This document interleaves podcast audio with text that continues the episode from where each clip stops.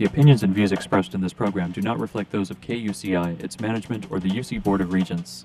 To find out more about this talk show or other talk shows broadcasting on KUCI, log on to our website at kuci.org or check out the latest program guide.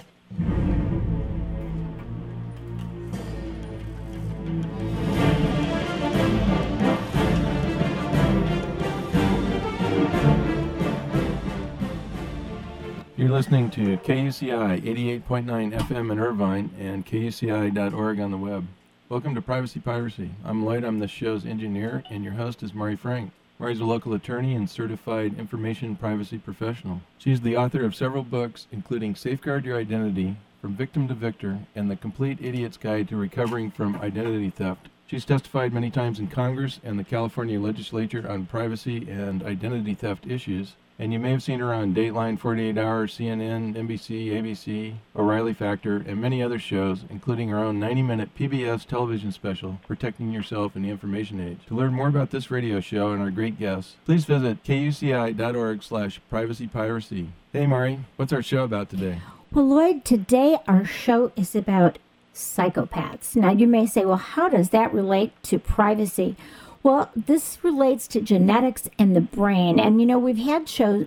Uh, our shows on about the brain and how it works. And that's, you know, any kind of medical information or genetic information or brain information is really kind of a private matter. However, we can learn a lot about it. And I and I saw this article in the Orange County Register about one of our UCI professors here, James Fallon, and it was amazing. So I got his book called The Psychopath Inside A Neuroscientist's Personal Journey into the Dark Side of the Brain. I thought it would be fabulous to have him on. So before we have him come on, I just want to tell you a little bit about him. He has an incredible background. James H. Fallon, PhD, is a professor emeritus of anatomy and neurobiology and professor of psychiatry and human behavior at the University of California, Irvine, right here. He holds a PhD from the University of Illinois in neuro, neuroanatomy and psychology and a master's in I'm sorry, in physiology and a master's in psychology and psychophysics from uh, Rensselaer um, Polytechnic Institute. He holds an honorary doctorate from St. Michael's College, a Sloan Fellowship, a Sean Fulbright Fellowship, and an NIH Research Career Award. He was chair of the UCI Faculty and Academic Senate and chair of the UCI College of Medicine faculty, and he sits on numerous corporate boards and national think tanks for science, biotechnology, the arts, and the U.S. military. And most recently, he has been really appearing on over 30 national and international TV and radio specials on everything from dictatorship, psychopathic behavior, murder, and violence. And we're just so thrilled that he is with us today on UC at UCI. And thank you so much, Jim, for joining us. Well, Mari, thank you for having me. This is exciting. Yeah, this and is. we're a, at home. Yeah, yes. And so, tell me, you know, why did you write this book? It's it's a fascinating book, by the way. I love the style. I love everything about it. And uh, so, why did you write this book? Uh, this is a very good question because you know, uh, and it's appropriate. You see Irvine, uh, where Middle Earth exists. That you know, I, I've always been a, like a hobbit uh, scientist, neuroscientist, small lab, and never really public. And that has changed in the past uh, uh, ten years, and especially in the past two, three years. And, and so I had never thought about writing a book, certainly a memoir about myself, because you know how interesting do you think oneself is? And I so I never thought of that, but uh, I had given a TED talk, and from that TED talk, it was one of the early TED talks that they put on YouTube, and I didn't know they were going on YouTube. And once I gave the talk, three months later, somebody, a friend called me, two friends, and they said, "You know, you got thirty thousand hits overnight on this talk." I said, "My talk's up." I didn't. I had no idea it was going up. Uh, but you know, we signed releases, so it was all cool. Mm-hmm. Uh, nonetheless, uh, within a, a, a, couple of days of that getting up, I got calls from Gautam Naik, Wall Street Journal science writer, and he, he said I got to come out. And he did a, a full article on me, and my family, uh, and also Simon Mirren called me. He's the executive producer, The Criminal Minds, head writer. Uh, so he at the time, and he says, I heard you talking. I know what you're talking about. I wrote the episode last night. You got to come up and act in one of the, uh, you know, the episodes. So that was great. And but very then after that, uh, I had done a couple other talks, a moth talk, etc. Then I got within two days three calls from three different literary uh, agents in New York at the same time, and so it all happened at once. I don't know why. And they said, "You got to write a book. We saw this story. Would you like to write a book?" And I went. So I went and talked to my family. I said, "We really want to go public on some of this stuff." That's and they're they're pretty cool. They got to keep in mind, as it turns out, my wife and our kids and my brothers all have this, you know, a set of warrior genes. So, of course, for people like that, everything competition and and being way expansive is is uh, always a good thing. So they, of course, said yes, and uh, but you know there were some obviously pri- some privacy issues too. But they they thought the story not about me, but about it, about yes. psychopathy and about the in the population what it means in terms of neighborhoods, different places in the world with recurring violence over generations. That the story of transgenerational violence was would over override any sort of kind of privacy concerns.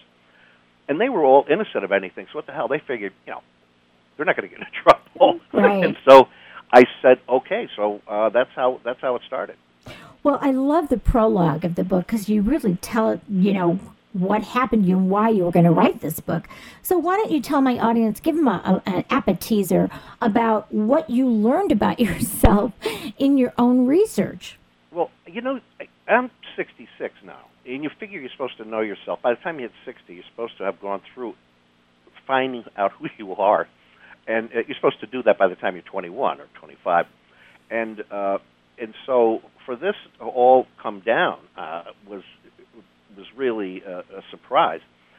I had uh, done a lot of work on adult stem cells and been working in psychiatry and schizophrenia, the genes, also depression, Alzheimer's and uh, but part of a side part is back starting in the mid '90s, I started to do analysis of serial killers, murderers' brains, like PET scans, etc., uh, from colleagues, and I did one or two a year, and that went on for a number of years until the mid 2000s, where I got a whole bunch of these from different uh, collaborators, and um, so uh, once I had looked at all these, I saw a pattern. That is, for psychopaths and for uh, for these killers, these murders, there was a pattern. I never knew or thought there should have been a pattern because I'm not an expert on psychopathy or killers, but I'm uh, you know I'm a neuroscientist who can analyze certain things. And I saw this and it kind of floored me because I, we did a you know blind study, so I didn't know who was who, and it came out very consistently. And so I got, became very interested in this, you know, scientifically. I said, "My God, there's a pattern to this." Right. Uh, but the pattern was hidden under un, under other damage because some of these murders or people with psychopathy were abused, many of them early on in life. And they were hit over the head, or they get taking drugs, alcohol. So they have other brain damage. So the other brain damage can mask the this underlying simple pattern. And that simple pattern, I said, aha, this is it. So, you know, I wrote a, a paper on that and gave some talks to kind of air it through, you know, different academics, uh, people, uh, to different uh, judges and attorneys who work in criminology, and just to fly it by. And and so, but at that time, at the same time, we were our lab was doing an analysis of the genetics behind Alzheimer's disease. Now, my wife's mother and father died of Alzheimer's, and many people in her family have it. So I said, "This is we're normal, so we'll, we can go in as a family, and let's just look at it, uh, and it'll give." I told Diane, my wife, I said, "This will give us you a chance if you want to do it, to find out whether you have the genes that would be associated with Alzheimer's and the brain patterns from PET scan and EEG. Right. And so they, so everybody agreed because she said, "What the hell?" She says she had Hodg- non-Hodgkin's lymphoma in 2000, and she she's made it all all the way through. It's never come back. But at the time, she says, "I'm going to die of lymphoma before I'm going to die of Alzheimer's." She's very funny about uh, this, but that's how she is. She's a very stoic, uh, uh, sort of rational person. Hmm. And uh, so she went along with it. The kids did, and I said, "Well, if we find out that any, if we have the genes, you can change your lifestyle, what you eat, how you exercise, whatever. And uh, so they decided to do it. We did that, came back, and I was I had a pile of these murderer scans on my desk, and I had a uh, then my the technician brought in my family scans. I looked at them, and I went through very quickly one, two, three, four, five, six, and they were coded. uh, and they all looked normal. And I, this was wonderful. I, I figured this was, this was great news because there was no sign of Alzheimer's. So I got to the last scan on the bottom. I said, "Uh oh, wrong pile," the the pattern on the scan looked just like the worst murder I had looked at. and I said, "This switched, uh, you know, I switched piles." So I asked the technicians. I said, "Check the machine, the PET machine, check everything." And they came back and they said, "No, it's really your family." So we undid the code, and there was my name. and that was I went, "Oh, you know," and I kind of laughed. and We all laughed. It said, "Oh, oh, I've been studying this, and now it's me." Okay, but I, t- you know, You're the killer. yeah, the killer. So, but Mari, I said, you know, at the time we had started a new company for uh, adult stem cells for stroke, chronic stroke, and we were on a hot trail for these, for all these genes for Alzheimer's and schizophrenia. I did not have time to really look beyond that for a while. right. But once uh, uh, later, you know, sometime later, Gautam Naik uh, came out. I said I, got, I have to get some some more information. So I got more genetic information. Same thing happened. All my family had this kind of average mix of aggression, violence, uh, empathy, related genes. So they looked, you know, normal genetically. It, same thing. There was the one outlier, and I had all of these alleles for genes that are associated with aggression, violence, low empathy. And so that was two different hits right there. Now, it, so it got a little bit more serious. It was still a curious thing, but it was still it became more serious because I had two major things associated with psychopathy. Then a, a series of things happened, and I finally uh, started to think to myself, "What?" The, I, I started to remember that over the years, some of my colleagues, psychiatrists, other people, family members, they go, "Jim, you're a psychopath." and but I I took it because they were spread out over years and years. I thought it was one of those things, you know, when somebody says, "Oh, you're crazy," Yeah, you know, yeah, yeah. "Oh yeah, you're just crazy," and I went back and I and I said, "Remember that time?" Or remember those two times? I said, all my colleagues they go, "No, we really meant it. you're a psychopath." Uh, for for very specific reasons, what I Yeah. of what I was doing, and and I, and then I went to my family. I said, "You got it," and my friend, really close friends have known me, and a lot of these psychiatrists know me really, really well for many years, and of course my family does, and you know my wife and I, we were first dates when we were 12 years old, so she's really known me. Wow. Uh, and I said, "Is this true?" They said, "Of course it's true. We've been telling this, you know, since your 20s." And I said, "You've got to be kidding me!" And that that was kind of, you know, they, they said you really have a lot of psychopathy in you. You don't kill anybody. You don't rape. You don't do any of that stuff. So I'm I don't do criminal activities, but I have everything else. yeah. And so, therefore, uh, I, I rank kind of high on what I call the group one and some of the group two uh, symptoms or traits. And that was, uh, you know, that was sort of interesting that they all agreed. Yeah, and that that whole thing of going back to you know what jumped in my mind when I was reading all that is like nature versus nurture, right? Oh yeah. Well, You that know- that brought up the next thing, which was, Yeah, uh, and so anyway, after they all told me this, frankly, I, I didn't care. yeah, They were right. See, the fact that they, it, it, it- the fact that I didn't really care, I still don't care, uh, kind of proves the point. But I said, why is my behavior?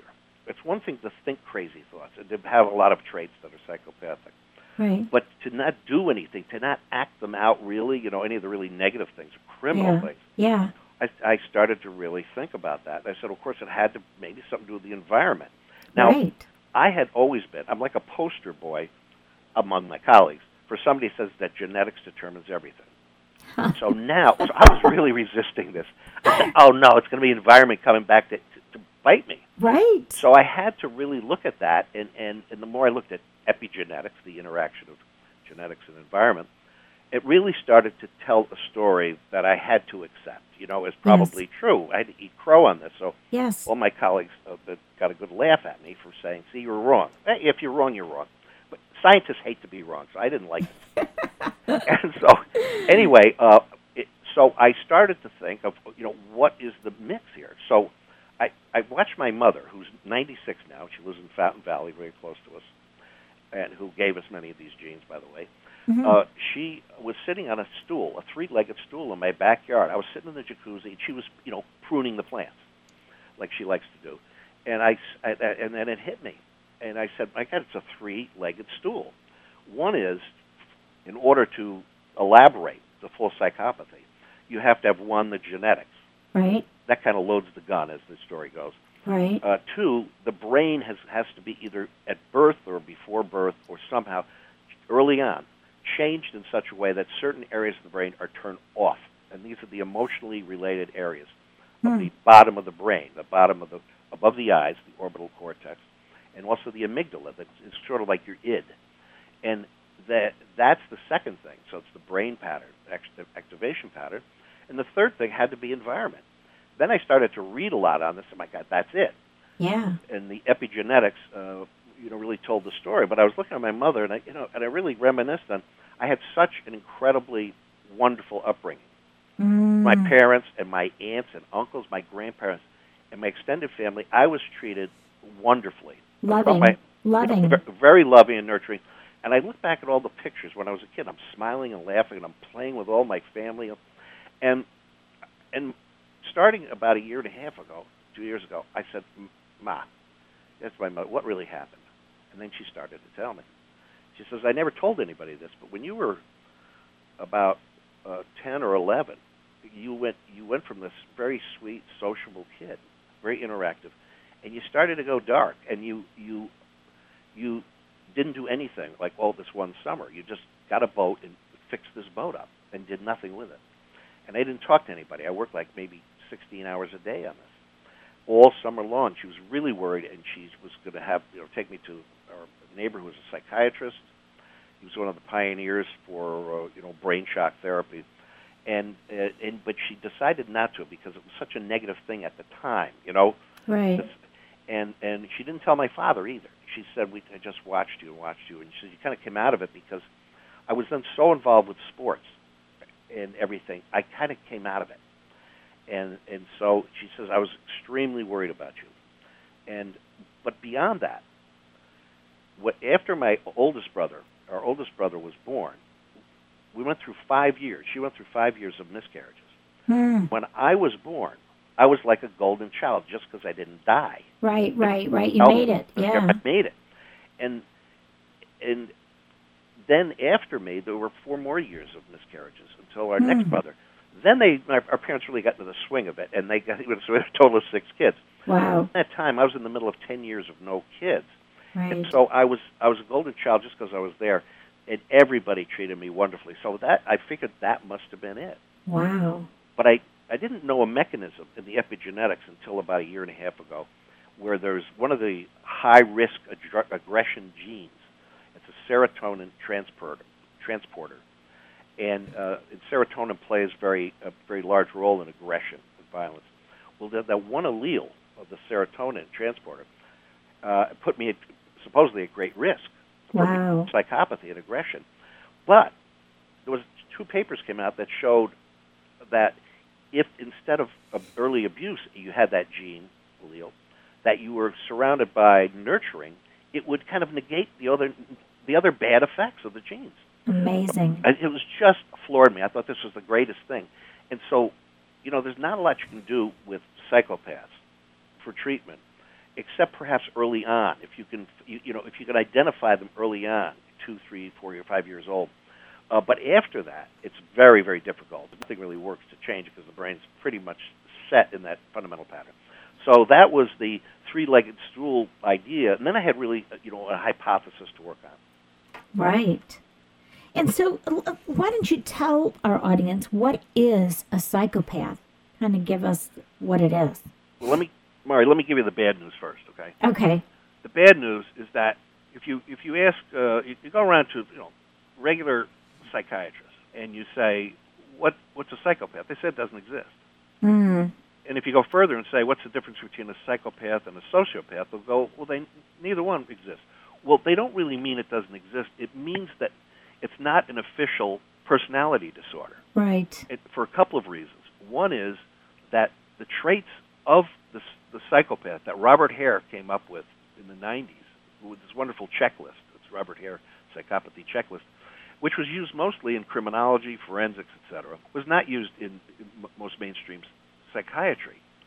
And partially because there's a lot of overlap. For example, there's a lot of overlap between psychopathy, as defined by Hare and others, uh, and, and narcissism. you know, narcissistic Right. personality disorder or malignant narcissism, even worse, uh, and also antisocial personality disorder. Because of this overlap, it was not a distinct thing, and that so in in a in a formal way it doesn't exist. But I mean, everybody will say, but there are all these traits do exist in people. So, you know, what are they? One of the it can be broken up into two basic uh, what are called factors. You know, and these factors are a list of traits, and the first one has to do with your er- interpersonal behavior, how you treat other people. Psychopaths look through other people. The other doesn't exist and doesn't matter. So other people, one on one, they do not matter. They're not seen as people, and, and, and so the psychopath doesn't have that connection that a normal person has. And and also there is is part of that that first factor is what's called social dominance.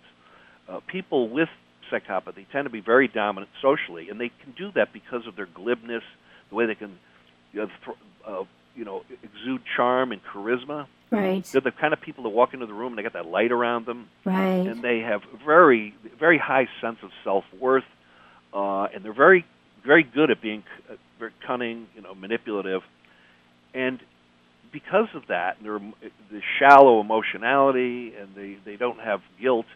People can't read them well. Yeah. And so they normally we can tell if each other is lying or they're using us by reads called tells. Well, because the psychopath doesn't really register pain and that ne- negative emotional uh, feeling from guilt, you can't tell that they're lying. You can't tell because they don't show it. Yeah. This is so it's so insidious because they're absolutely believable, Right. and it's part of that factor one thing. This this, this grandiose personality Like Bernie Madoff, right? Bernie Oh Madoff. yeah, oh yeah.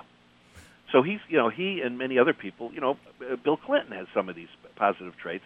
Right. Uh, you know, there was an analysis done of all the U.S. presidents by their biographers that took this another uh, psychopathy inventory called the PPI, and ranked them uh, in, in terms of this this this sort of this factor one sort of psychopathy. Hmm. And uh, you know, Teddy Roosevelt was number one, and and FDR was number three. I mean, they were way up on psychopathy. They're so believable, and we now know that FDR, you know, lied, but he felt he had to. He did it for good. He did it for the world, right? Right. Right. And, and so we know that some of these behaviors are important to get things done, even though they may be somewhat illegal or unethical, uh, which is, you know, a reason why one of the reasons why psychopaths are useful in a society. Without FDR, what would have happened to us? right. so right. you know what I mean? If, you- if you don't like him, it's just he he was able to blow through the ethics and morality a bit uh, to get a vision done, and he was able to you know you beat the fascists down. So uh, you know so we accept those things.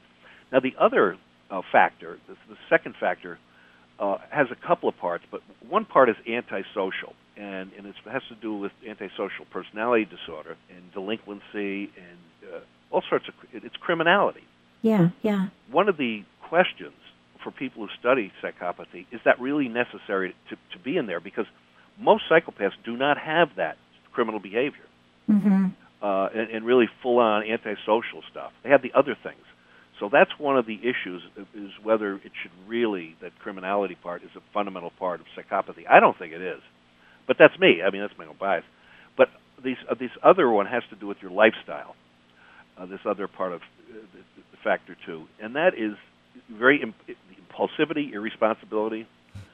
Uh, kind of like kind of like the Great Gatsby, you know, Yeah. where they're very they just blow through people's lives and they don't care. That those their behavior, the Great Gatsby, and that with those both the husband and wife, were is very psychopathic, and they they need a lot of stimulation, excitement. They get bored easily. Uh, they live off of other people, not just materially, but they drain them socially and drain their energy. And so those are the two major uh, you know factors in psychopathy. And there's other things. You know, they psychopaths tend to be very promiscuous Hmm. and have, you know, and some oddball sexual behaviors. Not kinky or we, you know, or negative, but they're very, usually very promiscuous and they they run through mates pretty quickly, or they they're married and they, may have, they have tons of affairs, stuff like that. But any one of those things is not enough to make you a psychopath. But if you add them all up, Right. there's a 40 points total. If you get over like 28 points, you're called a psychopath, and that 28 or over is about one percent of the males in any culture, uh, two percent of the males in any culture, about one percent of the females. Hmm.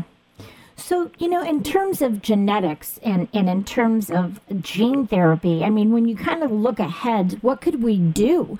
Is there something that we could do in gene therapy? I mean, the fact that you learned that, that you had some of these traits, but obviously you came out so positive and you're from a loving environment, a nurturing environment, a positive environment with all your family. You know, thank God you didn't go down the dark road. Right. But um, so is there is there something that we can learn from this to to help uh, babies? Now I know they take uh, blood samples from every baby that's born now, and and there is genetics. I mean, and it's kind of a scary thing to look at that. But it, would there be any possibility of any kind of gene therapy for something like this? Well, first of all, determining the psychopathy early on. You know, I worked with uh, pediatric neurologists and psychiatrists who said they could tell a, a, a, a kind of a born psychopath when they're about two or three years old, but they never told any. It was destructive. And you know, what if you're wrong, and even if you're right, what do you do? Yeah. And and so a lot of them never said anything. And, and I know this going back decades decades. But and so a psychiatrist can read can read a kid like this, and other people can read them too. They're just the way those they look through you. Now, frankly, I, every two year old is, is a sociopath. Right. You know, they look right through you. They just want to be fed and pleasure, right. and so that's it. They just never, you know, in a way, psychopaths right. never grow out of that. But uh, it, but we think it's cute. But you can imagine a you know instead of a, a two year old at uh, at at, uh, at 35 pounds, one at about 250. This is right, trouble. Right, yeah. right, right. And so now there's no way. Uh, for example, when I look at uh, brain scans, PET, SPECT, other other fMRI, I can infer, I can guess, based on the lack of activity or the strength of activity in different circuits of that person's brain, traits that they might have. Right. Whether they have a language disorder, whether they have a low sense of uh, emotionality, I can tell those. But whether you know, just by looking at a scan, is that person a psychopath or is that person a criminal? You can't tell. And so, you know, so the imaging alone really, I, I think, is very inappropriate now. For right, example, right. In, in, in the in courts of law. Now, but if you then and if you just look at it by genetics, like oh, this person's got all these genes, these warrior genes, and everything. So, in, those those alone do not tell the story. Right. They tell the tendencies. Right. Now, if you have both of the genetics and the imaging together in the same person, uh, then you're starting to get somewhere. Yeah. So, given that, and I've used this uh, in, in a show I did in Discovery Channel with Eli Roth to to to guess all his behaviors, what he what he was. So, and it was right on because it's not because of my insights, but because anybody like me could have seen these together. Uh, that he was a certain way, how he reacted to emotionality and, and to other people, uh, and he it was that was a great moment because he said his. It turns out he says his father told him that all his life his father was a psychoanalyst from Harvard. Yeah. And, and so, anyway, you can tell these things. I've looked at killers and said, well, they probably also have a speech impediment or they have this problem, and it's true. But the genetics and the brain imaging together are powerful. But then you really need to know the background of the person, you know, some of the epigenetic possibilities. Right. Now, and so you we're know, not we, there yet. Yeah, well, this is a fabulous book, and it's called The Psychopath Inside, a neuroscientist's Personal Journey into the Dark Side of the Brain by James Fallon, a wonderful professor right here at UCI. Why don't you give your website and it's time for us to go, believe it or not? Okay. Well, if, I'm on uh, Wikipedia. Just Okay. go to Wikipedia for James H. Fallon, and that has a bunch of things I do. And if you go to the UCI faculty website, you can see my geek uh, website, academic uh, you know credentials, etc. It's a wonderful book. You're doing great research, and we will have you back again, Jim. Thanks so much for your time. Thank you too, Mari. Okay, bye bye. Bye. You've been listening to KUCI 88.9 FM in Irvine and KUCI.org on the net. I'm Mari Frank. Join us every Monday morning at 8 a.m. right here on KUCI and visit our website at KUCI.org slash privacy piracy. Thanks. Stay private. The opinions and views expressed in this program do not reflect those of KUCI, its management, or the UC Board of Regents.